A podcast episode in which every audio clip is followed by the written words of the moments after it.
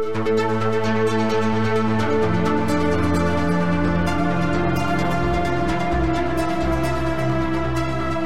and welcome to the Sensibly Speaking podcast. This is Chris Shelton, your host, welcoming you to another awesome edition of podcasting here.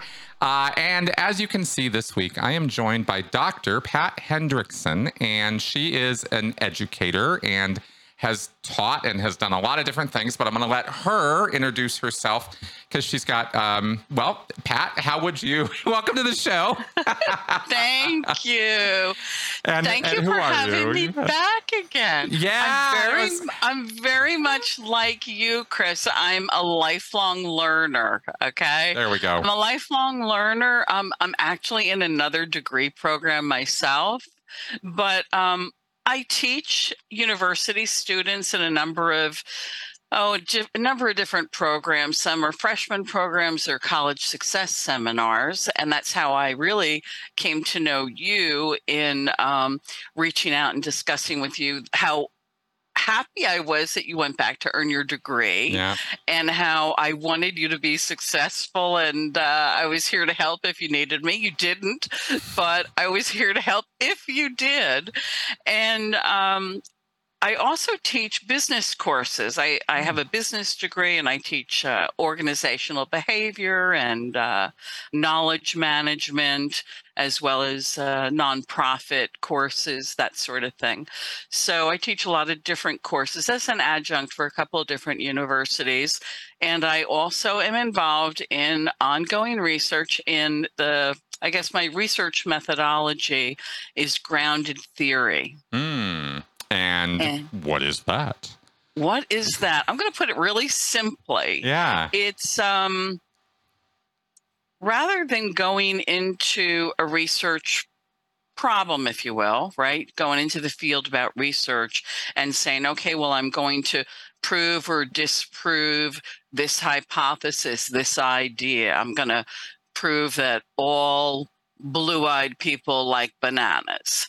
Well, you don't go into the field proving or disproving anything. You go into the field, and it's mainly about, uh, in my area of research, social science, group behaviors. And you look at what's going on. You ask what they call a grand tour question. Um, in my initial dissertation, the question that I asked was about uh, virtual worlds and online environments. And I, uh, I asked, tell me about your experience in virtual environments. Hmm. And it's an open ended question, and the respondents share with you what they think their what they feel their experience was and then you code the data and you look for commonalities within Mm. that information Mhm. and then you categorize it. So um, then you find out by looking at all that data and comparing the data of each participant to the other, you find out what the main concern is of all of the people involved in that particular group behavior. Got it. Got it. Okay, cool. Well, thank you for sharing all of that. it's Sure, uh, it's welcome. and and having done some, you know, deep dive research of that nature myself for my paper, I, I get you know how involved and and actually in a way how fun it can be too. You know, it's not just Sure. drudgery of you know of of big words and pedantry. You know, it's it's also um, fun figuring things out like that because one of the things, one of the fun things about research is when you learn things you didn't know before. Oh, yeah. And you go in with certain ideas and you look at all this data, you collect this information, and then the data tells you something that's new that you go, oh, wait a minute. I never, I didn't see that. I didn't expect that. That wasn't, huh? What about that? And that's, That's always, exactly what happened to me. yeah. um and we're probably going to get if, if, I, if I go down this path, we may go off track a little bit. But um, in my research, I had been involved in career education and people transitioning from the world of work. And I thought that when I went into these online games and environments, that I was really going to be looking at economies, online economies, mm. and skill sets of people, and what were transferable skills that people had that they could take and transfer, you know, into a real world. Mm-hmm. Well, or if there was any, you know, commonalities in them. Well, in my research, that was not what was the common thread among people that I interviewed. What was common among people was they weren't sure who they were really talking to.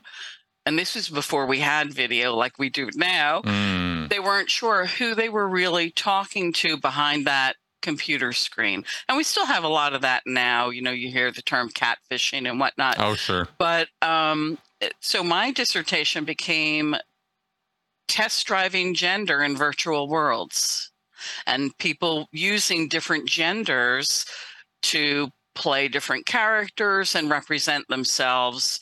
Um, and there are, you know, five paths to that theory, but uh, it was mainly about, you know, why are you being a girl in an online environment when you're really a guy, mm. and or or vice versa, mm-hmm. and and there are a lot of reasons for that. Some mm-hmm. are very mm-hmm. practical, and well, I guess they're all practical to some degree, really.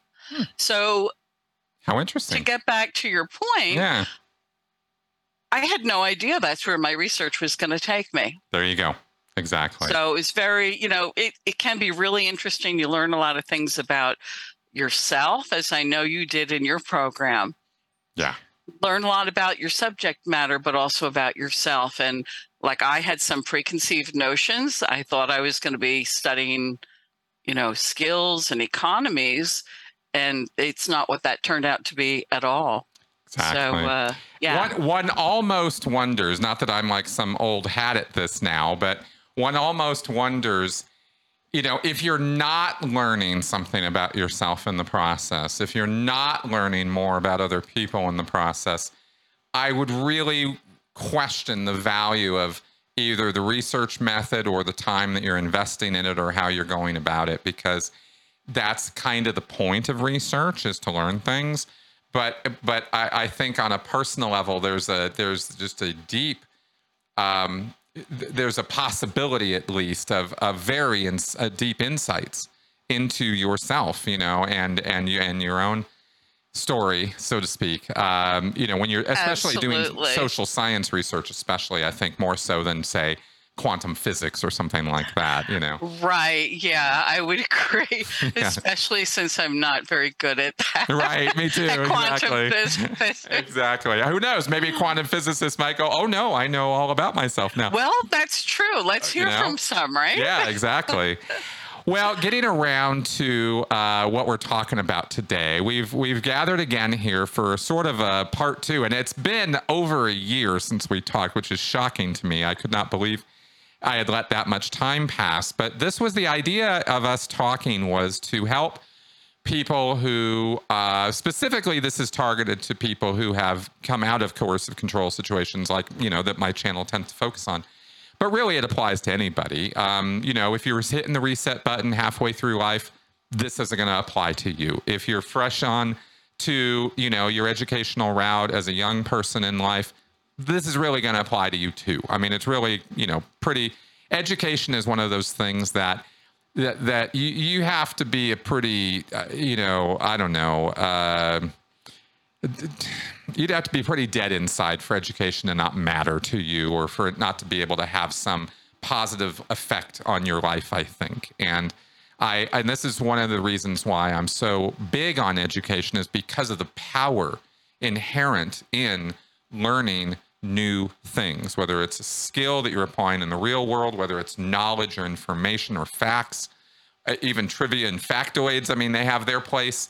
All of this contributes to making us who we are. And, and it's a way of, of contributing to ourselves, our identity, our life, where, where after you're out of the mandatory education band, the choices are yours. They're 100% yours, or they should be. And and you get a voice in shaping the direction and course of your life by setting up and putting yourself through the, the, the grist mill of education. And it's not easy. And sometimes it's the opposite of fun. Sometimes it's great fun. Sometimes it's amazing how fun it is. Other times, not so much. But there's always the other side and the accomplishment of the other side. And there really are, I really just don't even have words. And I, and I got a lot of words, but I don't have the words to describe the euphoric feeling that I certainly experienced many times during my higher education process. And so, so this show we're going to talk about. Last time we talked about, you know, just education in general, getting your groove in, getting figuring out the resources. What do you do? Where do you start? This time we're going to go, okay, now we're going to take it to the next level and look at higher education and the possibilities and potentials of that. So, that all being said, did you, uh, Pat, did you want to uh, say anything to start with on that? Yeah, I when uh, I wrote you a little email to congratulate you, mm-hmm. and then we talked about reconnecting uh, in a podcast. Um, I really felt that people needed to hear your story, Chris. Okay. And how you, and I know this is your show, so I don't want to take over interviewing you. well, a conversation. It's all good. It's but all good. um, I think it's very helpful to hear someone else's story. Um, you know, I have my own story. I went back to earn my education as an adult, and I had a lot of insecurities, and some of those were based on things people said to me. So some of them were my was my own baggage from many trips before. So I thought, Chris, you know, what were some of your considerations when you decide? How did you come about finally deciding and what were some of those considerations to earn your degree? Yeah great question and uh, and very relevant to what we're talking about today. I I, I waited a long time. I had a desire years ago to pursue higher education, to go after maybe a four year degree, get a bachelor's in something like psych or soc psych or something like that and then I was confronted by the the the financial side of that. And it, frankly, right then and there, it stopped me in my tracks. I mean, I, it was not a lack of desire to learn. And I had spent and have spent many years since leaving Scientology learning about the psychology of cults and coercive control and, and what that's all about, and the sociology of it, and even digging into you know, the brain and the neuroscience of it, you know, with the little uh, tiny smidgen of, of knowledge that we have on that front. It's it's it's still such a developing field. So so I tried to approach it from a lot of different ways to try to understand and answer my questions along the way. Well, why? You know, you get one answer and then it, it gives you 10 more questions. And oh my God, right? And what about this? What about that? So I thought higher education might be the route to deal with that and and really kind of nail it down. And also it would help. This was kind of big for me. I don't know how much this is for other people, but with the amount of learning I was doing and study and, and research and interviews and and you know YouTube videos and stuff like that, I I felt like I was on. I always felt like I was on shaky ground with my knowledge because it was self done, self taught, and and sort of self determined as to what I was, which videos, what books, what papers, where was I going, and having limited access to the literature. In other words, the actual formal academic body of knowledge that's out there. Most of that stuff is is behind paywalls. It's very hard to get to, and there's there's ways around that, and I've learned. But at the time, I didn't know anything about it. Academia was this fortress of, you know, this sort of crystalline fortress in the distance that I, you know, sort of saw glinting in the on the horizon, but I could never really aspire to go there or, or, or be part of that world. And so I was always considered myself a bit of an outsider. So so those were the things that were sort of barriering or stopping me from from going forward. And really, it, it really did come down to the money. I'll tell you one thing: if it, if I've said this before, I'll say it again. You know, if uh, if um, if if L. Ron Hubbard was right, and I believe that he was when he was quoted as saying that the way to make easy money or the way to make a buck is to start a religion, Well, I'll tell you, criticizing a religion or denouncing destructive cults is the way to not make money. That is, that is there is there, that is not the big money in that. So, um, so I didn't really see a, an outlet or an avenue for me to pursue that. And rather than get caught up in the in the loss of that or the quote unquote tragedy of that, I just went, well, I guess it's not for me. Yeah. You know, I guess it's not going to happen. And and finally, what changed all of that, and it changed it really quickly. It was totally unpredicted for, unseen, and I was very happy. It was really an accident of circumstances. Um, two things happened. First thing is the program that I ended up doing, the Psychology of Coercive Control program, uh, which is a master's level program offered through the University of Salford, was created it, it, it, hasn't existed for decades. It's a very new program, and it was created by Rod and Linda Dubrow Marshall, and they're um, wonderful people who have been in the cult, anti-cult fight for decades. They're they're they're, they're trained psychologists. They are um, they're they're great people, and they both have their own you know cult background and all that. So they started this uh, education program and uh, this master's program, and they started it as an in-person program in Salford, uh, which is over in the UK. And I learned about this in 2018. I went to and spoke at um, an International Cultic Studies Association conference, the ICSA conference in Philadelphia, um, and I met Rod there. And I'd never met him before, didn't know anything about him really at that point, except he was a name of many of the people who were involved in the the ICSA world.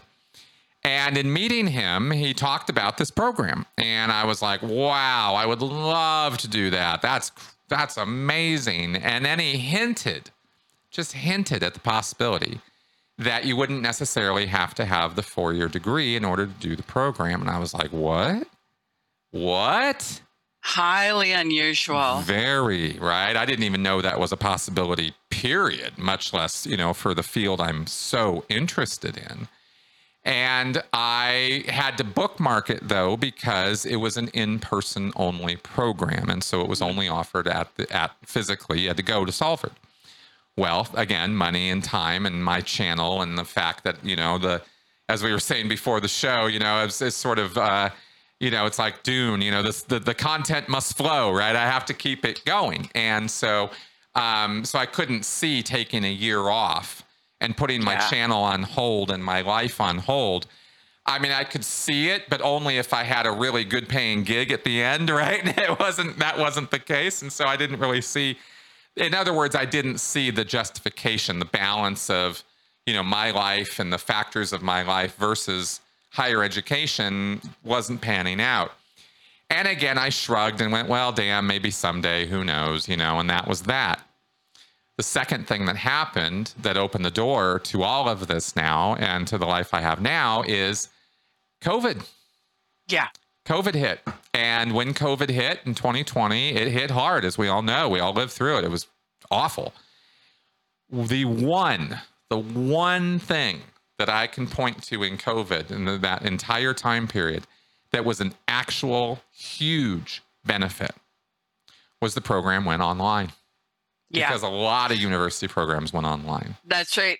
And the reason for that is many, but mainly it changed their business model.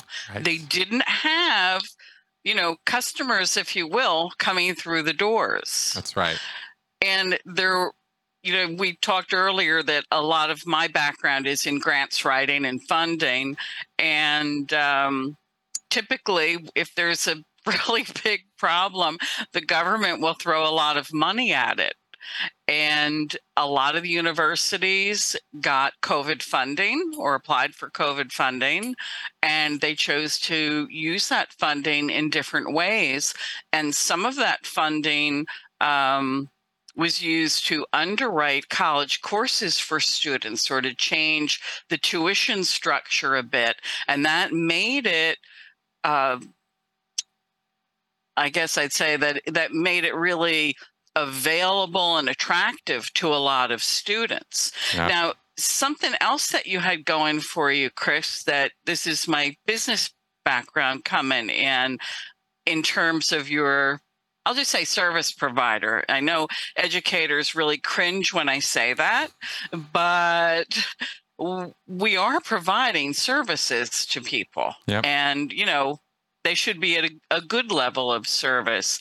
But um, in terms of providing that service, if you have a new program, if you have a new program like the individuals you referred to, we're launching a new program, they want it to be successful and they're Mhm. looking for candidates, good qualified candidates like yourself that have a successful track record of doing what you do and bringing your base of knowledge to them.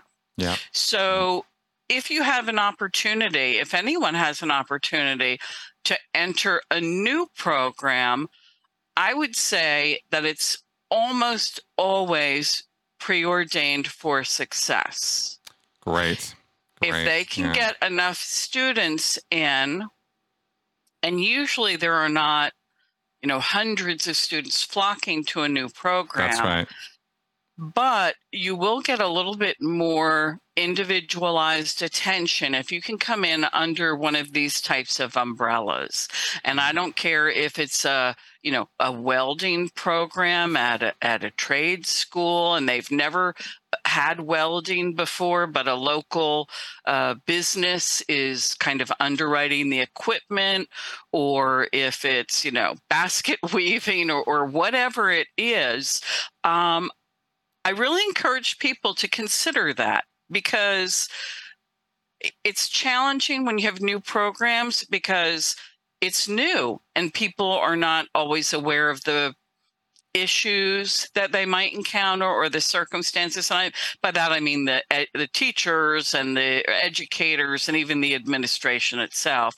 They may not be aware of some of those dilemmas they'll encounter. So there are growing pains associated with new programs, and you may get a lot. Well, we never had that happen before, or we didn't. We don't know the answer to that. So there may be some waiting and delay, but I can tell you they really want you to be successful.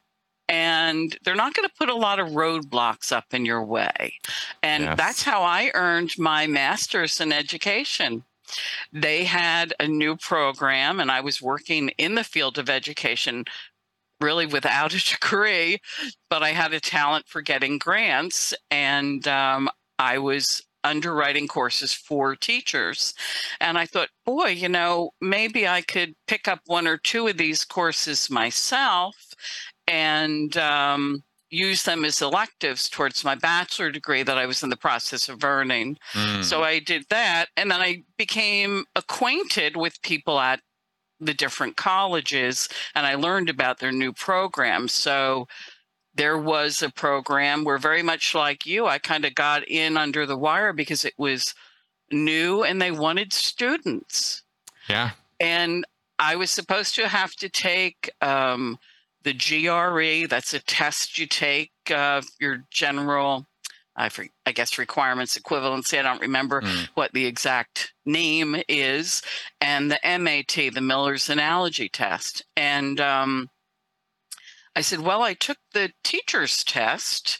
Would you accept that? Because I didn't want to pay to, I didn't want to pay for the Miller or the, the GRE. So they said, Well, okay, you know, we'll take that. So, you know, I think that if you're really motivated, like you were, hmm to get in and get something, don't be afraid to ask. Don't be afraid to ask questions and see if they'll take you under certain conditions. That's right. That's exactly right. And that's the only way I got in was actually doing. I mean, I'm live, literally living proof right here of everything you just said because that's that's exactly how I got into this program. Is I went from can't be done, can't be done for this reason, for that reason, for the other reason, to wait a minute, maybe this actually can happen. And once I learned it was online, I started emailing with Rod, the the program leader, or director, or creator, and um, and it was new. It was fresh. It was, it was. Was like, you know, only two or three years old at this point. You know, by by the time COVID was rolling around, I think they had only done a couple years of this, and they offered a full time and a part time version of the program, and so it, but, but full time it's a year program through the through the as a master's program, and um, and so once it was offered as an online program, suddenly the idea of being able to do it from my home was incredibly practical, and I could continue to keep my channel going. In other words, keep my job right. while doing this work. And I, you know, maybe in hindsight, I might have, I might reconsider the full time versus part time versioning of that because I was doing two classes every, you know, and there were the, the, in the UK system, it's divided into trimesters. Um, mm-hmm. so it was, uh, you know, third of the year, third of the year, and then third of the year. And so for the first third, it was two classes. Second third, it was two classes, and then yep. the third term was the research paper, the research work. So um, so two classes were rough. That was a, that was a lot of work, and even without the UK system, again, is different uh, because there was not constant testing. There was not there were no pop quizzes or or midterms or anything like that. It was there, all the work, all the grading relied on the papers that you wrote or the presentations that you did, and it was kind of an all or nothing kind of thing with that. And um, but the point you made there, that is, I think, the most important point is not the logistics of the program it was the the willingness of the staff and the university to really help because they want the programs to succeed and they want you to yeah. succeed in the programs and this is at this level i'm not talking about if you go I, I, I think it's probably a little bit of a different situation when you're talking about your freshman sophomore regular 101 yes. 201 type classes where they're just piling bodies in, and uh, you got you have to go through the you know the process in order to get up to where you want to get to. Well, I got to like I said, I got to skip that line, and and that's part of that help is getting to skip the line. There's a legit program to do that. It's not just some off the cuff thing that that these program directors created. It's, it was a it was a formal part of the university that that if you had professional level experience or some other educational experience that legitimately put you in a position where you really did know this stuff and you didn't have to go do the four year degree just for the sake of doing it, you had an open ticket into this program. And the uh, tremendous amount of work I've done on my channel and writing a book and you know all the all the work I've done it all paid off. That was that was it. That was the professional expertise they were looking for, and I, yeah, was able to present that and sailed right through, and I was accepted in. They, you know, they've they've changed education a lot over the years, and they have what they call um, portfolios, and that's similar to what you described. Mm. People are allowed to enter a program bringing with them their life experience and you know you have this wealth of you're you've got over 350 some odd podcasts right, right? That's right. What number is this one right yeah we're up to we're probably up to like 360 or something right now yeah, yeah you know. so you know you have a body of work you've interviewed so many experts in a wide variety of fields. Now, not everybody's going to have that and be able to bring that to the table, but mm. I think that it's really important for people who have been um, indoctrinated through a cult or uh, some sort of church education or even a, in a, an abusive relationship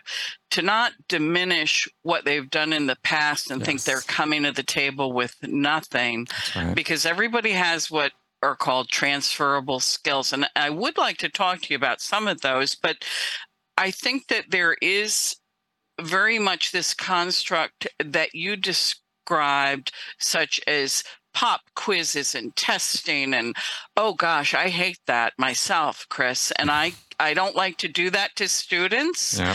and i don't like it done to me as a student and so i think if someone is considering entering a higher education program, they might want to ask to see a syllabus or two or for you know if they're speaking with an advisor and going through these channels or speak to some students because if you're not a testing person and you're afraid to get into a program like Chris described, where you're getting pop quizzes and that sort of thing, you know, I'm not going to want to enter that. Right. But if I'm able to be in coursework where I'm having, you know, discussions and maybe, you know, writing papers, considering ideas, and I can tell you my students don't actually like writing papers. Not, not many of them say, oh boy, sign me up for writing papers. Right. But um, a lot of universities have projects, and depending upon the way they deliver information, uh, one of the universities that I work with, they have projects, and you work towards building your project by creating different component elements. Mm. And then you get the opportunity to revise them before you present your final uh, project. So I think that something people want to consider is the what we would call instructional methodology the way that they teach the way that the courses are you know delivered Right. so i wouldn't I wouldn't want to put anybody off by thinking that they're going to have to do tests all the time or be afraid of a pop quiz because I have test anxiety myself every time. And I, I still have to take tests, even though I have my doctorate. Uh, you know, for my postdoc fellowship, I had to take some tests and research. And boy, I was nervous about that myself. Mhm. So I just think that um, you got to find the right program for you, and you did. And and they're out there. I think people just need to take a little more time and and look at what they're looking for. Be Very, yeah. selective. Exactly. Exactly. Very much so.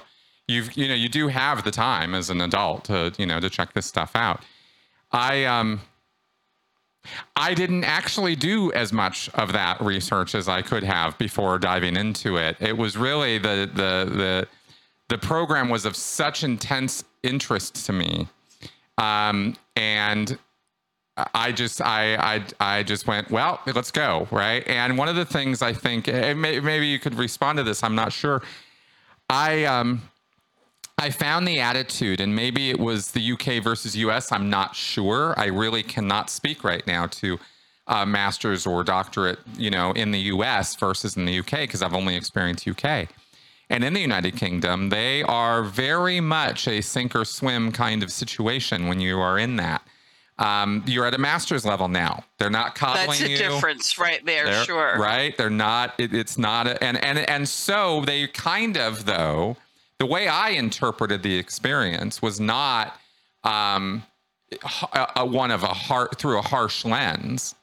I did have a couple issues with the syllabus and the way that the program was laid out, and I took those up with the professor at the time because I thought the introduction to it, you know, could have been a little smoother um, you know, there was a certain sink or swim with the research methods class specifically, and the, the the fact that they started you with statistics and some things that were very hard for me to get my wits around to start with.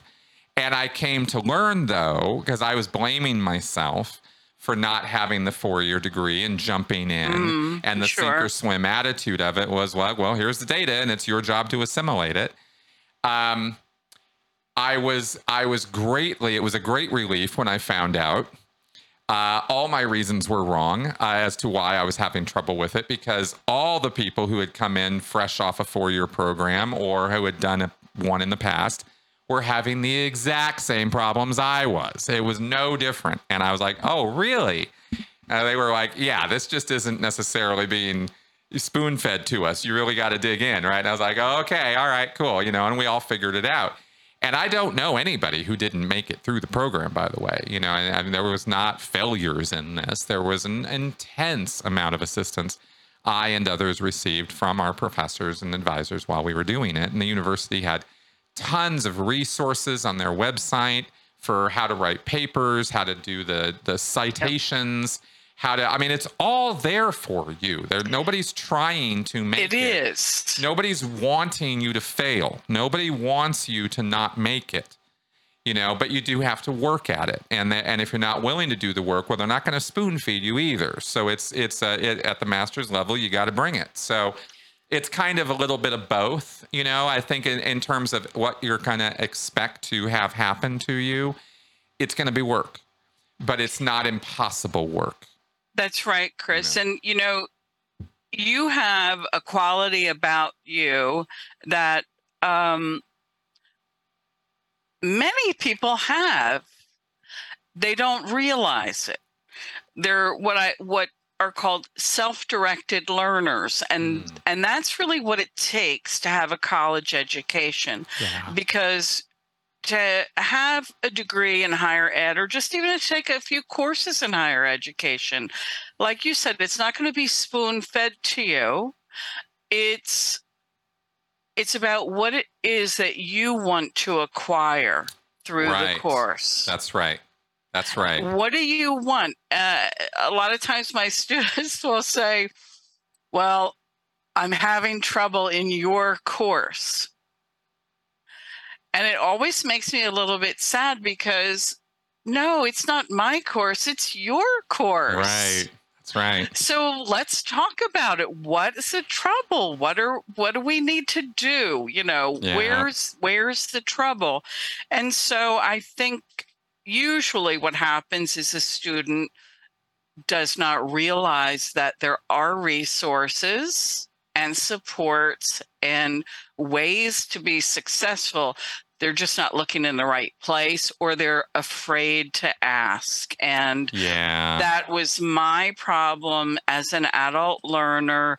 And i can even remember and it it pains me to this day to know this about myself that you know I had a a test if I had a test and I said to the instructor and I was going to a program that was um, in an evening program after I had completed my work all day. I drove an hour and a half to take a four hour course. And I said to the instructor, gee, you know, you graded this answer is wrong. It's marked wrong, but I can show you on page 259 where it says this exact same thing. And the instructor said to me, Well, if I graded it that, that's what you're getting. Oh, come and on. Wow. Wow. I I really didn't know how to respond and I just sucked it up and I said, you know, okay, you know, I I don't, you know, I didn't know what to do. I didn't know who to ask. I was really afraid because no, I was kind of insecure about being there in the first place. Mm-hmm. Do I really belong here? Can I do this? Or, you know, geez, how do I navigate this dilemma? I thought this person would say, Oh, I made a mistake. Okay, well, here, I'm sorry about that. And, you know, fix it. But that's right. not what happened. And I didn't know enough to bring it to someone else who was, you know, higher on the food chain than right. that individual who was probably who was just doing a part-time job and didn't know they probably didn't know the process of changing a grade. Right. So instead, they just, you know, pushed it back on me, you know, yep. and maybe they were going to give me a pass on something else. I don't know. But I think, you know, being afraid or reluctant to ask for help, I think that that is one of the biggest issues my students have aside from the yes. money issue that's a good point. asking for help. Yeah. You know that's a really really important point and and I, I i can't speak to you know the broad body of people who go get education but my own experience and what i've always encouraged other people who are encountering trouble or problems in the program i did was you know, is communicate. Open your mouth, say something, right? Let people know. Professors aren't psychics. How are they supposed to know you're having problems in their program if you don't tell them? How are they know that there's a problem in the program itself if they don't get the feedback from the students telling them there's a problem in the program? It's not always on you. And that and and hearing that actually uh, openly acknowledged by my professor during the program. He was like, "Oh yeah, this research methods thing." Like, you know, like he definitely commiserated with me on that. And we sure. don't have to get into all the details of it because I'm sure he doesn't want me to. But it was, you know there there's ups and downs in any program it's put together by people and people that's are right flawed, that's right you and you know know? it's put together by a committee usually Mm, even worse so Right. seriously right? So Right. you sometimes need that individual advisor attention and that's what they're there for. And in a smaller program especially when you're at a higher level you have those minutes or even hours with your advisor or your professor where they can really help you out or the i don't know the ta whoever it is who's going to help you. Reach for that help. Do not ever be bashful it's not just a matter of you're a paying customer. It's it really comes back to what we were saying at the beginning is is that these people want these programs to succeed. They want you to pass. That and in fact if you drop out that threatens the viability of the program for the people who put it together. Because if they have too many people dropping out the university goes well this isn't succeeding. Well, Right? that's not e- that that's part of it, Chris. But you know, the government, right, looks at everything, and the and the universities and the colleges and the trade schools and anybody who accepts student loans, any organization that is accepting student loans has to really monitor their enrollment and retention. Mm, So you get in so many people enroll. How many of those are being retained? And mhm. how many of those are, you know, defaulting on the student loan or, you know, dropping out after two weeks because they didn't realize how much time it was going to take or their job is interfering or, you know, whatever. Mhm. So uh, there's always a very hard look at enrollment and retention. And in the classes that I teach, uh, I'm very mindful because for a very long time I carried student loan debt. And I don't like to see anybody carry any student loan debt, especially if they're paying for a course they failed in. I don't want anybody to pay for failure. Uh, that Right. breaks my heart. right So usually um, your instructors care if you pass or fail because that also reflects upon them. Now, I'm not going to say that it's, you know, their responsibility to see that you pass, right but you know there is some responsibility for maintaining a connection with students and you know doing what you can to help you know motivate them a little or, or direct them to the resources that they need and so i think that you know people have to think about can they be self-directed can i ask for help can i ask for help when i need it can I do these things on my own and feel comfortable about doing it on my own? yeah And I say yes, if you can go to the store, you know, if you can log in, you know, you can pretty much get an education. I would I would definitely agree with that. And I'll add another layer to this of support that you have, uh, at least that I certainly experienced. And I don't think I was I don't think this was some rarity. I hope it I hope it wasn't.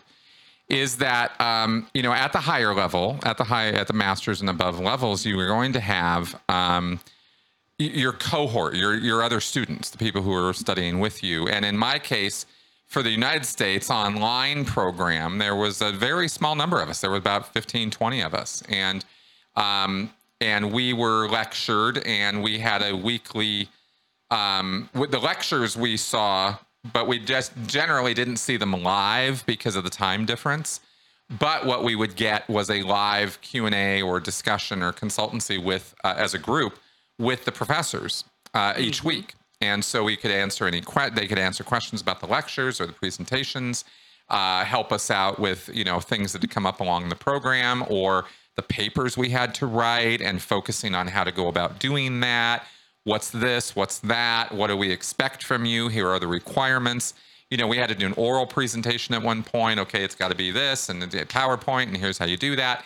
So all those kind of fundamental logistical type you know nuts and bolts type questions and every week we got to meet with them and then we had you know if you needed you could have a separate advisory with them but the support structure that that created even online um, you know, I ended up becoming like social media friends with some of these, yes, these absolutely. folks, right? And we could interact and and share. This is where I learned. It was through the back channels, through the sort of social media connections that I learned everybody else was having the same hard time I was having with the statistics sure, stuff. Sure. And it wasn't just me, you know, or no. people were so worried about those papers because the whole grade relied on it. And it was like, oh my God, I'm stressing out. I'm losing my shit, right? All this. And and people were really freaking out more than I was. And I was like, damn, you know, because I didn't think that was yeah. possible. I mean, I had, you know, I got to be I mean, I gotta I, let's let's talk turkey about this for a second yeah. because the pressure can be intense and it's and it's self generated way more in Chris, my case. it is. Oh my goodness, it really know. is. And I, some of my students, I can't, I can't express how much pressure they put on themselves. I'm not doing it to them. I right. promise you. right. Um, right. But you know, they have so many competing priorities. And, uh, you know, many have families and they have jobs and, you know, they have bills to pay and they may have, they may have taken out a student loan or taken on a part time job to pay for school. And now the, time that they had allocated for school is gone because they're taking this part-time job on to pay right. for school. Right. So all those competing priorities, the desire for the student to be successful, and then so many students are not doing it just for them they're doing it for their children or their family they're the first one to be to earn an education and they feel the weight of the world on their shoulders yes. Yes. so a lot of that pressure is self-imposed or people think they have to be perfect, that yes. they have to get an A. Yes. And I thought I thought my papers needed to be publication quality or they weren't going to be any good.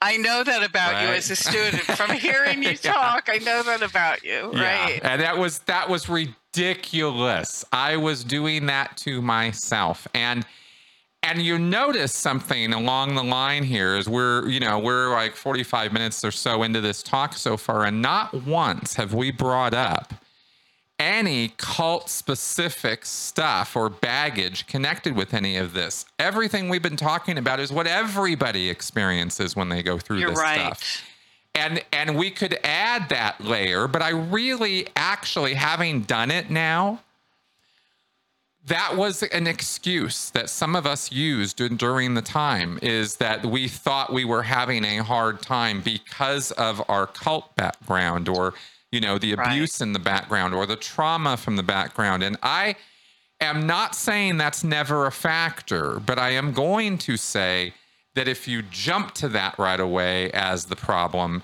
you might not really be accurate in that. I was wrong about that in my own self assessment. And I watched others make the same mistake because talking with you and others and getting through the program made me realize it's just kind of its own thing. And the and that pressure that we bring on ourselves is not just because we were in a cult before it's just what we what people kind of do to themselves in these situations. And you it have is. to kind of learn through the process how unnecessary that is. I i recently had i i had two kind of interesting situations recently. Well actually several that i now you know that you're speaking about this everybody comes and they you know they bring their own little special load of suitcases with them in terms of their baggage. Yep. And usually online people introduce they have there's an introductory conversation people introduce themselves and sometimes my students will introduce themselves as being you know uh, uh, a former drug addict or recovering alcoholic or um, you know a, a, single mother or you know whatever it is uh, so, someone recently was you know a cult member somebody else said that they um, are a newly transgendered individual mm. and all of these different aspects that they feel are really going to be a barrier for them are not. They actually, right. I have found, enhance their experience in some way. That's a great point.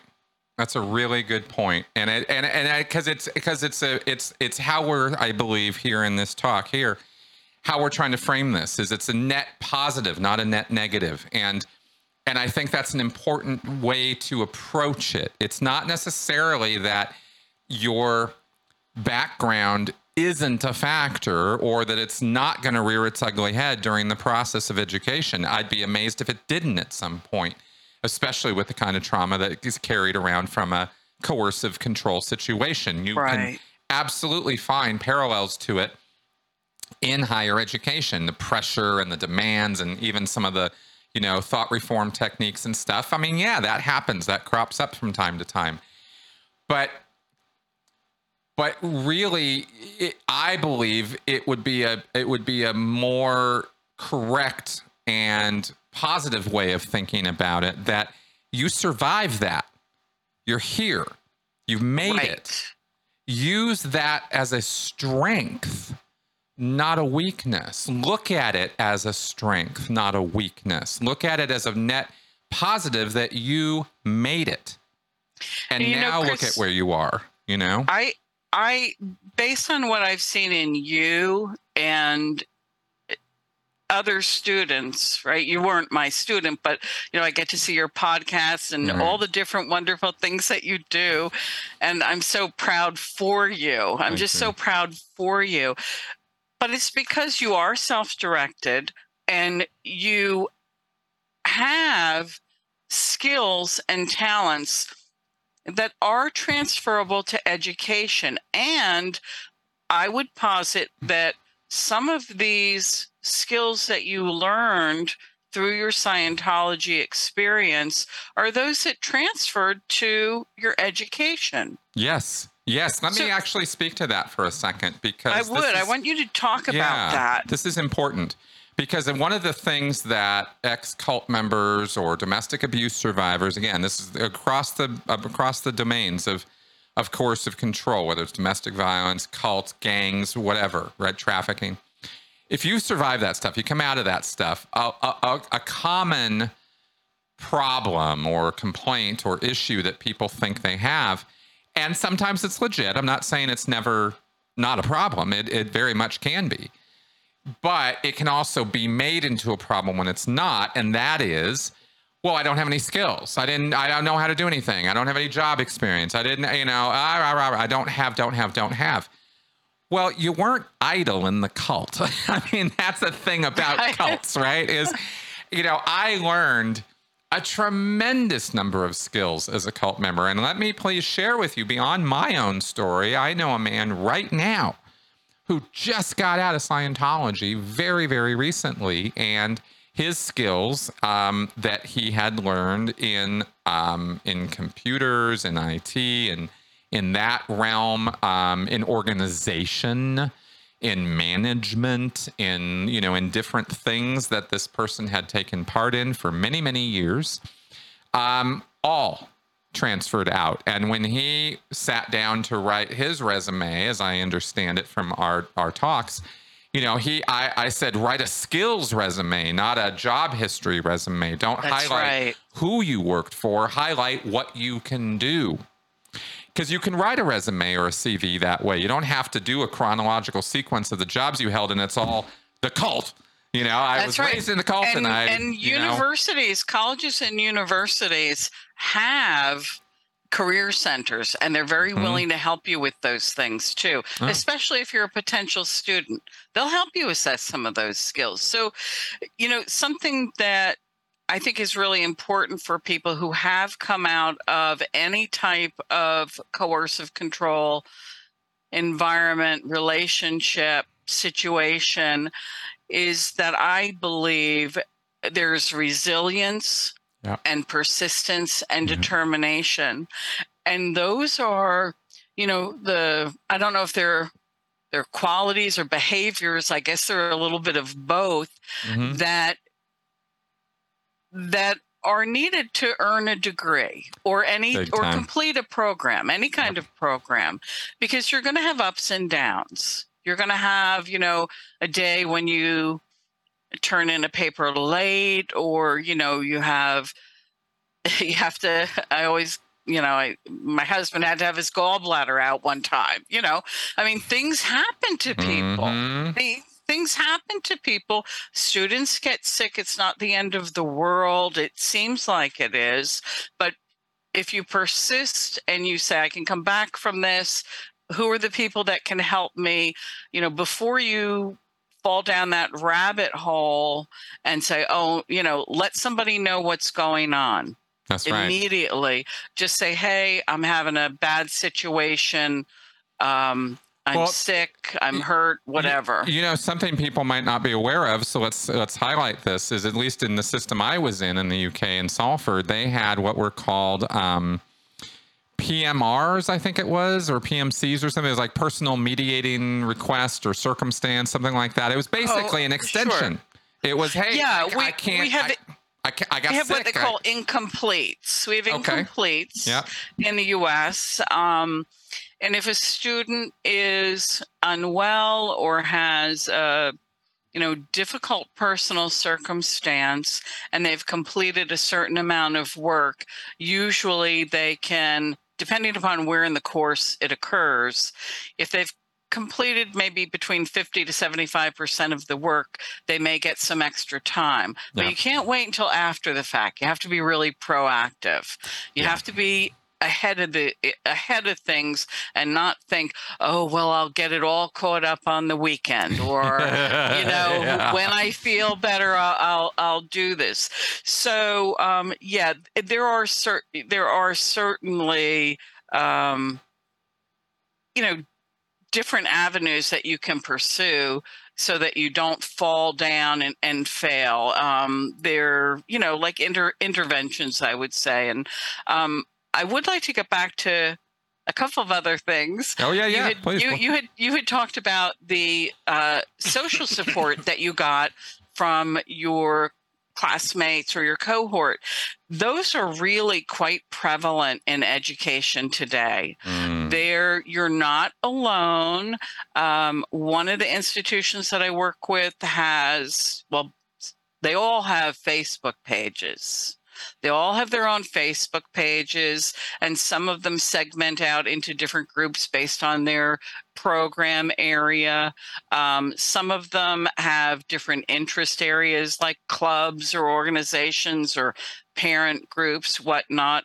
And most have um, office hours so that you can visit with your instructor online Yep. and just say, hey, I'm not getting it. Or what am I missing? Or am I on the right track? And mhm. and students has hesitate. They don't want to bother you. Well, please, you're not a bother. Yes. It's what I do, and I like to talk about learning, and I like to talk about what we're learning in our course. So you know, call me up. You won't be able to get me off the phone because you know I'm interested in what's interested, you know, interesting to you in the course.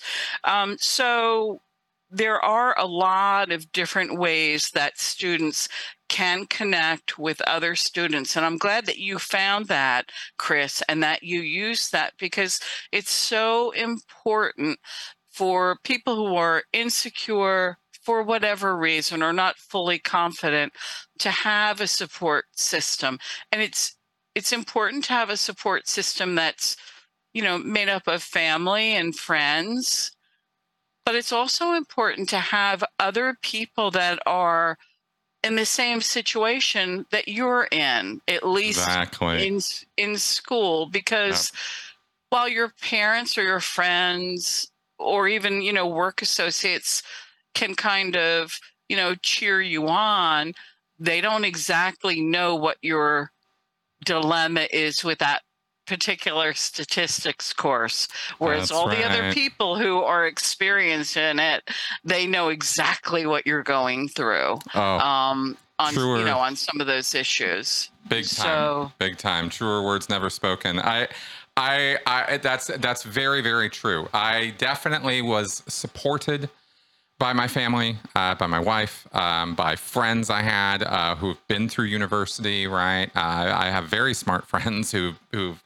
way smarter than I am, and they were very supportive. But most of the time, to be completely honest, their suggestions as to well, try this or do this or do that it weren't really applicable because the program that I was on was not what they had done and it was at a different place, different time, etc. So so it is helpful to have people to commiserate with for sure. But they but there isn't really um, it's not the same thing as when you have fellow students or best for me at least in my experience was my advisor who happened to be my professor. That's not always that way, and advisors right. can be amazing all by themselves. They don't have to be your professor in order to be amazing. They just, but they're the people who actually know the nitty gritty nuts and bolts of the program and what you're exactly going through and what exactly the hurdles are you're trying to overcome and whether those hurdles are self imposed arbitrary nonsense that you're just inventing because you think this is necessary and it's not or no, this is legit. Yeah, this is something you're really going to have to figure out, and let me help you do so. And that, and I encountered both of those multiple times. And you need that help to sort of sort through that sometimes. And it's expected that you utilize those office hours, that you utilize those advisor times, that you jump in with both feet and in, and sort of you know, maybe not, I'll, I'll, say enthusiastically pursue your education, even if you don't have a smile on your face the whole time, right? I, I'm going to be really bluntly honest because I want people to know that that this was not an easy thing to do. And there were multiple times in this year that I was doing this. Actually, I should say a year and a quarter because I got extensions to get through it. Um, there were times I was in tears absolutely oh, sure. losing absolutely losing my mind. I thought there were a couple times where and I, that's I was, when you should have reached out to me. well, I you know I, I worked it out, but I'm just saying the level of frustration can be surprising. It and is, the, and, yeah. and this is where I wanted to go with this. Is I wanted to sort of take this up and then maybe wrap up our show for this week, this time. But I wanted to talk about imposter syndrome because this comes, this rears its ugly head in higher education all the time. And I don't know one person who didn't encounter it or even, you know, bring it up or talk about it before or after the fact of it happening. And um, and I certainly ran into it myself. So, would you what what what's your understanding and experience of how that works? Well, it's not really my area of expertise. I haven't done a Fair lot enough. of study in that. Okay. Okay. however, however, I myself experienced it. Mm-hmm. Um, when I was getting my bachelor's degree, I'm like, okay, you know, what else do I need to know? You know, did I miss something? Oh, I didn't learn this. It wasn't good. You know, my program wasn't good enough. Excuse me. Yeah, no worries. So when I got to my master's program, I said to my um, professor, who was also my advisor, I said, Is this statistics course going to be enough for me to pursue my doctorate? Because I'm not sure I'm learning everything I need to know to pursue my doctorate. And he was really highly insulted. He said, Well, of course it is. And then, you know, but I wasn't sure. Mm-hmm. I wasn't sure. And then, even, you know, after I got my doctorate, I'm like, well, you know, I have an EDD, which is a more practical application rather than a PhD, which is more about the philosophy of, mm-hmm. of whatever it is. So I'm like, well, I don't have that PhD. And then I'm like, well, I don't have a PhD. I guess I need to go get that postdoc fellowship. Mm. So so I pursued my postdoc fellowship. So and and I er- earned that. But I think for some of us, enough is never enough. and um, you know, we some of us we just want to know more. And we are not confident in the things that we know and that things that we have learned. And i think sometimes it it takes a bit of reflection on on your journey and where you have been and the milestones mm-hmm. that you mm-hmm. have, achi- have achieved along the way because i think it's very important to reflect on where you've been um, and i think that that can help someone who is feeling uh, like a bit of an imposter at least that's my experience with it and students that I have in my courses, usually in a, in the freshman course, the college success course, they're very afraid that they don't know enough to be there. Right. Exactly. And one of my first experiences with a student um, who had been in a cult, uh, I was lecturing in a in a traditional classroom and the third weekend she she was physically ill and and got up and left the course and um, she came back and she said i'm sorry I, I, just had to leave. And i said that's okay you know do i need to you know get you some assistance? What what can we do? And she said i just didn't know what you were saying. And you know because her experience was not what the things that I was saying didn't seem to relate to her experience. Mm. And so sometimes you can feel very lost in a course or in a program and it's really that time to take a step back and you know reach out for help and have a conversation and find out you know where you had this little misstep and why do you feel like you don't belong here you everybody belongs everybody belongs it and everybody deserves to get what they want and need out of life but maybe you're not in the right program. Maybe that program's not for you. Maybe you need a different program. So i think that sometimes when people have that imposter syndrome they feel like you know they don't deserve it. I, i'm not sure chris is that what you experienced or how how did it manifest in your experience? Well, certainly there the, the, deserved thing could certainly come up for people. I could absolutely positively see how that rolls out. For me, it was more of the you know, on the intellectual side of the doubts and reservations and uncertainties and fears that I was experiencing in my own knowledge set and you know, was I really up for this? Um, was this something that I could claim I actually knew anything about? Is this something that I was learning anything in? Am I getting anywhere? Am, eh, you know, should I even be here? How dare? And here's where it really manifested: is you know, how dare I call myself an expert? You know, like what? You know, what? What gall? What arrogance? Right? That, that I would dare to claim such a title and. Um, and I started throwing that word around actually a little bit before I started my education. And so I was like, well, I know all this stuff and and I and I and I I, I think the thing about it was two things. First thing was somebody told me many many many many many years ago uh, something that I that rang true then and I still believe is true now and that is that we kid our we we fool ourselves. We kid ourselves. We we are we have an uh, an inaccurate image or or idea of ourselves because we are always kind of hyper aware of where we're at right now uh, what we know right now what we how we think about things right now and it's hard sometimes really hard. Sometimes you really need a, a, sudden reminder sometimes. You know you see a picture or somebody relates a story or to you about something you said or did 10 years ago. Oh sure. And you're like i did? What? Mm. it's almost like somebody's telling you about a stranger because it's sure. so different from how you see yourself now but 10 years ago, that's how you saw yourself. That's how you acted.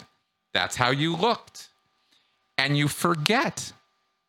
Time rolls forward, you change, you learn, you grow, you mature.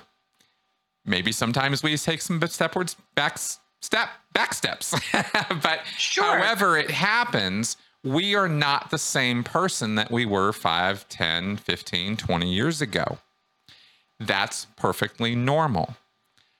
But because our self image is always kind of in the present and is constantly being created, and we're sort of thinking more future than we are past most of the time, um, you forget all that. And so you kind of get this idea I was always like this. and you well, not. It's convenient to forget some of yes, that stuff. Yes, it very right? much is, right? Right. But we do ourselves a disservice, right? And of course, you know, there's only so much brain and there's only so many memories, and you only want to remember so much. And some of that stuff you would really rather forget. So it's understandable how this happens. It's not a, I'm not saying this is some flaw in us. I'm saying it's a thing that happens. And Yeah. and because it happens, we forget how much we've learned, how how average we used to be maybe in something that we are now trained in or knowledgeable in or experienced in. And we don't give ourselves the credit for that forward motion or that growth. And you know, I said something earlier about reflection, right? Mhm. Self reflection. And I really think that it's very important for us in the learning process to reflect where we have been and what is it that we know now that we didn't what perceptions have changed? So you know whether it's an eight week course or a 10 week course uh, many of the courses i teach do have a reflection piece and nobody likes to do them. I think because you know we have to look inward. Yep. and if people would look at those more like it is a tool to help you process where you've been and where you are now, you know, and where you intend to go. So I think that reflection is a great part of the process, especially as it does relate to imposter syndrome. Yeah, big time, big time. That's that's that's that. I, I could not agree more.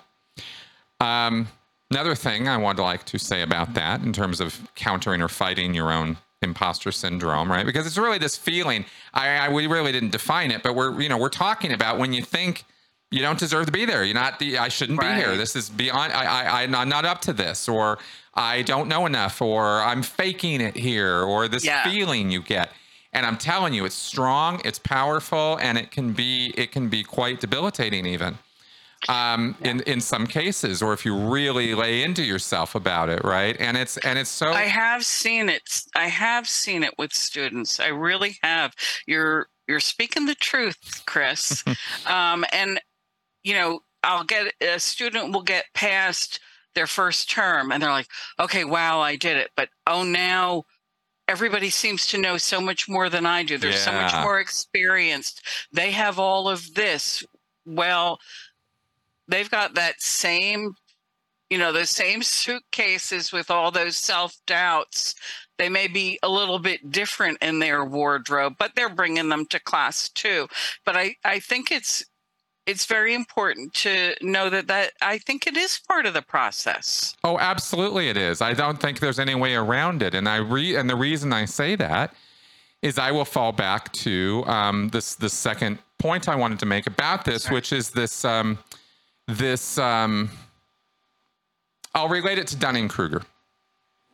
Right, this idea that you know the less you know about something, the more sure you can be that you know all about it, and you know that there is nobody who knows more than the beginner right? And it's the experts who realize they come to realize through the course of the learning and the experience they get doing that how little they know. But there's a big, huge difference between those two levels, is because because the person who really doesn't know a whole lot won't let themselves think that way, right? They gotta, they're all hepped up on the couple tidbits that they've got or the little bit of knowledge they've gotten. They think they know everything.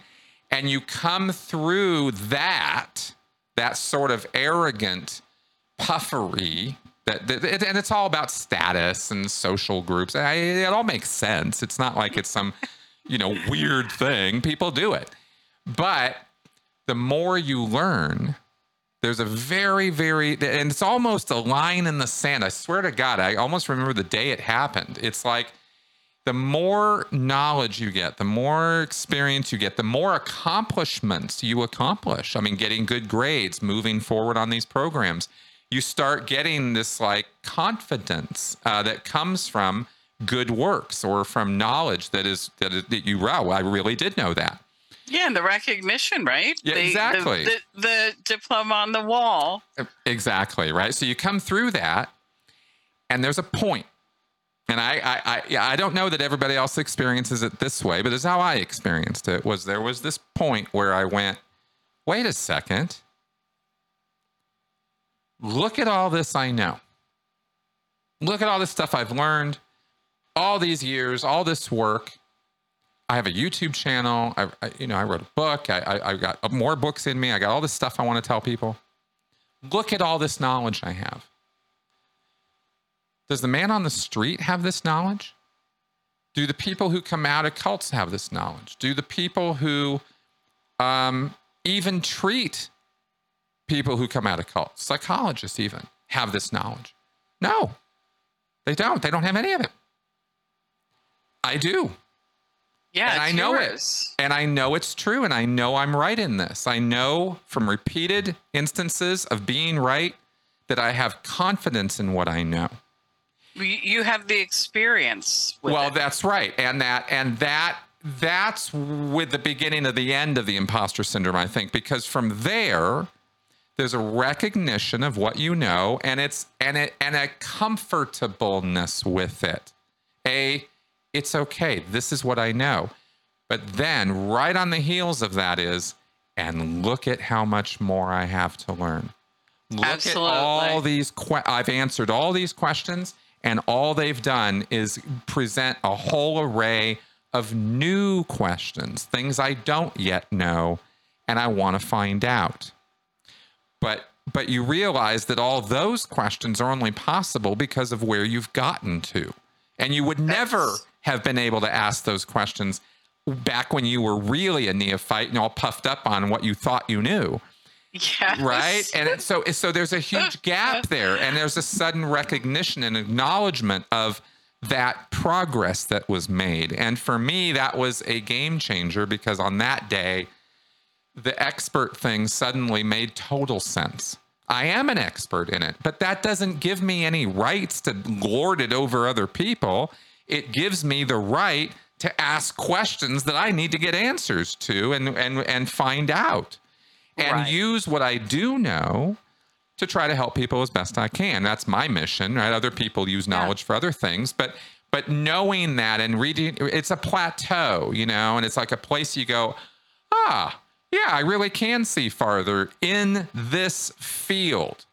I cannot say that same thing for quantum physics or even, you know, for sociology, even, or for, um, I don't engineering or something. I don't know anything about those things. I, yeah. I, literally, I know, you know, what I know would fill a thimble. I mean, compared to what the real experts in those fields know and that was also part of the recognition of that was i'm on my own plateau.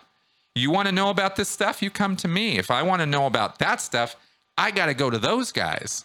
I can't exactly. just i can't just make stuff up and say it's true because i have a title. That's not how this works. And you learn that there are imposters out there that there are yes. people who fake it and even they, they sure. some of some of them even have letters after their names absolutely so you learn that there are that this is not a guaranteed result in everybody and that it, that i believe it takes that reflection i think another word for it is humility um, and i think that that's a really important part of the educational process is a recognition of what you know in tandem with a recognition of what you still don't know but are willing to find out. And that's I that's agree. to me that's the cure for imposter syndrome. And you know i think that people who exit a cult and, and have gotten out of a cult or a bad relationship or whatever and they're you know we all know what we know. We all know our lived experience. We know that. And then when we go to get an education, no matter what it is, if it's you know, reading or, you know, if it's a, a self education process or a formal education process, when we learn more about it in a, in a more formalized setting, we learn concepts, processes, and theories that make those experiences more understandable. Oh, Yes. that's what that's called. Or, oh, Yep. oh, that's what that process was. And I think that that's where that degree comes in because mm. now you have those underpinnings that relate to all those many years of experience and all the interviews that you've done and all of the different people that you've come in contact with and helped whether it's you know whether people see it on YouTube or not because there are certainly many people that you've helped and influenced outside of this channel and some Sure. of the shows you've done too Mm. so you know i think that there's a lot of value in recognizing where you've been and where you are now and and you know why not look at where you're going why not look at what's going to happen tomorrow Big time. Big time. Exactly. And that's and it and it really does help to get this education because for me, actually just building on what you just said there, is is that's one of the key things that there's just so much catharsis possible. There's so much healing possible with knowledge. With the you know, with rem- and and by that I mean really removing, destroying, if you will, the mysteries, the uncertainties, and the fears that we Yeah. that we developed in those coercive environments, right? Where we were purposefully subjugated or abused or traumatized for the benefit of somebody else. And right and the uncertainty, the gaslighting, the the invalidation, and the you're nothing and you mean nothing and your value is only as value, you know, you only have as much value as the work you produce for this group and those kind of sentiments that are, you know, beaten into you sure sometimes quite literally.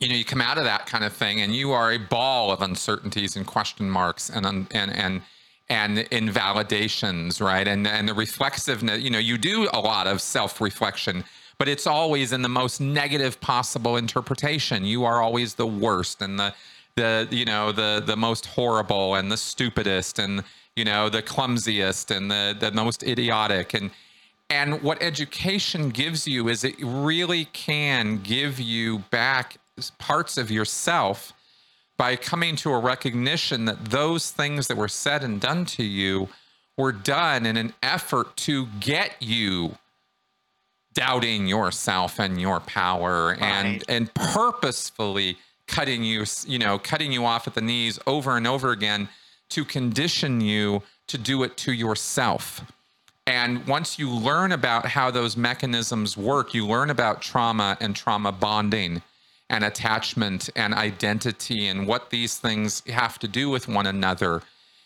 These are powerful concepts because they can be utilized for the opposite. You can empower yourself with this knowledge and you can and you can regain your self-certainty in you know in assurance and confidence in yourself that those people quite purposefully beat out of you you know? And that's that's Right. uh, there is no that's priceless. There's th- th- what you know how do you how do you pay for that? How do you how you, you can't. It's it's just and it's so I, I want it for i want it so badly. I want those things for every person who's who's been treated that way you know to to realize that that you didn't deserve it. You didn't ask for it. It wasn't necessary and um and that there is a future that none of that has to exist in anymore. That's right. You know? And that's what the education did for me. And that's why i push it so and I hard. think it, I think people can benefit from creating a new inner dialogue. Right. And one that is positive and that puts that those little voices aside that are always there, you know, nipping at your heels. yep That's right. And something that I have found in um, most institutions, uh, especially since COVID hit, a lot of institutions have groups and um, services to help people who have experienced trauma. yes. Now, a- lot of institutions have those as part of your tuition program. So, again, you know, there are resources that exist that people may not have even thought about using. And I really kind of push those services to students. You know, I don't.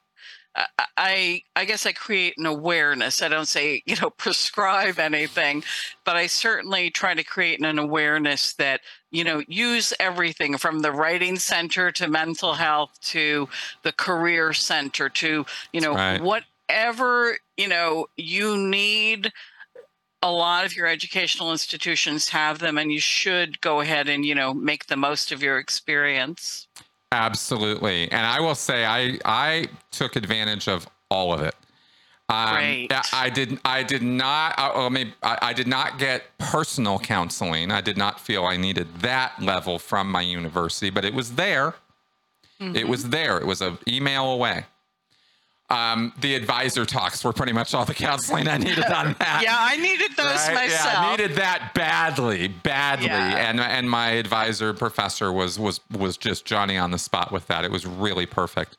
And so patient with me. Um, and my my my tirades, you know, I would I would get so mad uh, early on until I kind of got into how the program actually is supposed to go and what my role in it was. i can then, only imagine you know, because oh, I was fit to be your- tied sometimes. you know going back several years ago i can i can remember some of the things that you said and i'd say i just so wish you would go get an education then he'd understand more yes. and now you do yeah, well, exactly. and now you And- do But every every video, every every uh, web page they had on the site about how to write papers, how to do all the mechanics of it, the do's and don'ts of being a student, what is what is plagiarism versus how do you talk to your fellow students without cribbing their ideas or they're cribbing yours, right? But but yet you can still have dialogue, of course. And Yeah. you know, for a little while, I was a little afraid to talk to anybody about anything because I was, you know, and then it was like, okay, no, no, you learn, you know, no, no, no, it's not that at all. And Right. um, and it's a scholarly dialogue it- well, exactly, and you know, and that's a whole separate thing from. You know, commiserating over the difficulties of the program. You know, you can do that. It's okay, right? right and um, you know, and, and overcoming all that stuff, I took it full advantage of all those resources, as well as I should say, I'm gonna, um, I'll plug this um, here is as part of getting through this process. It would there was no way I could have had I not utilized uh, great courses, Khan Academy, free Oh, yeah. resources that were available, uh, you know, on the internet that are right there um, that can help you with some of the fill in the blanks on stuff that maybe you don't know about or you need a refresher on. You know, I I, I got a, a a book. I'm on the history of psychology 101, right? And I read through the whole thing right at the get go because I knew I wasn't doing that four year degree. So what was I? What did I not know? yeah sure enough, you know, it helped me a lot in giving me some background on on the subject I was going into, and now having a you know master's level education in it, I thought it was kind of important to understand what Freud was about and what conditioning is, and you know this kind of stuff, right? Uh, and so right you know, so you go back and fill in those blanks, and and it was and it was incredibly helpful, but it was also very easy. It was easy to find. All I had to do was really look and and those resources were there for me in the university and outside online so so all of that is there for you guys too you know and i want to highlight all of that um as we wrap this up here. How, so uh, did you have um, did we bring up any anything you needed you you wanted to say more about that we that i rolled right over the top of? No i i think that i think we had a very natural flow to our conversation. I think it Yeah. emerged you know as they say organically. Um i think maybe some other time we we could talk a little bit more about those transferable skills that people have. Yes, great idea. So we could, you know, kind of delve into that. And um, I'm sure your listeners have, you know, some questions about those things or some suggestions. So that might be an interesting chat. Absolutely, good point. And and for you guys out there, if you're watching on YouTube or through my uh, sensiblyspeaking.com website, leave a comment, leave a question, leave uh, anything you're interested in about this topic or something that you think might be helpful for yourself or for others. Um, because I look at all that and uh, I'll be happy to incorporate that into our next talk. And I'm positive uh, we can pull it off, Pat, sooner than a year from now. I hope so. Hey, Chris, before we close, yeah. I want to ask you something very important. Mhm. What did you do to celebrate your accomplishment? Uh, okay, well, I didn't go to Disneyland. Um, Okay. I I did party. Um, Good. Definitely, yes, definitely partied. Um, I um, I was pleasantly surprised to get some um, some, you know, uh, some financial aid. Good, good. that was kind of fun, and uh, you know, from family and stuff, and uh, nice. yeah, definitely, definitely. And uh, most importantly, for my state of mind after finishing, I actually gave myself a week off. That's wonderful. Yeah, I just Yeah. I, I stopped doing anything for a week. I just like chilled, and uh, Oh, that good. was that was really that was the best part, to be honest. because it, it's important, you know, after you go through a program like that to recognize your accomplishment, which you did, and celebrate it with those you love. So I'm really happy to hear you did that, Chris. Big time. Thank you. Thanks for asking. Well, Pat, I want to thank you for your time and your attention here. pleasure. Yeah, you're you're you're this is just awesome stuff and uh and you're a great guest here. So thank you very much for being Thank part you, of this. Chris. Yeah. My pleasure. Take care of yourself. Awesome. Keep learning. Big time. And audience out there, thank you very much for sticking with us to the end here. Um, of course, as I always do, I will say if you are enjoying the channel, thinking it's uh, entertaining, informative, and educational, which I hope it is, then consider supporting the channel through Patreon, PayPal, Venmo, or other links. Uh, well, I think those are the links below in the in the uh, description section on YouTube. Thank you very much for coming around. I'll see you next week. Bye bye.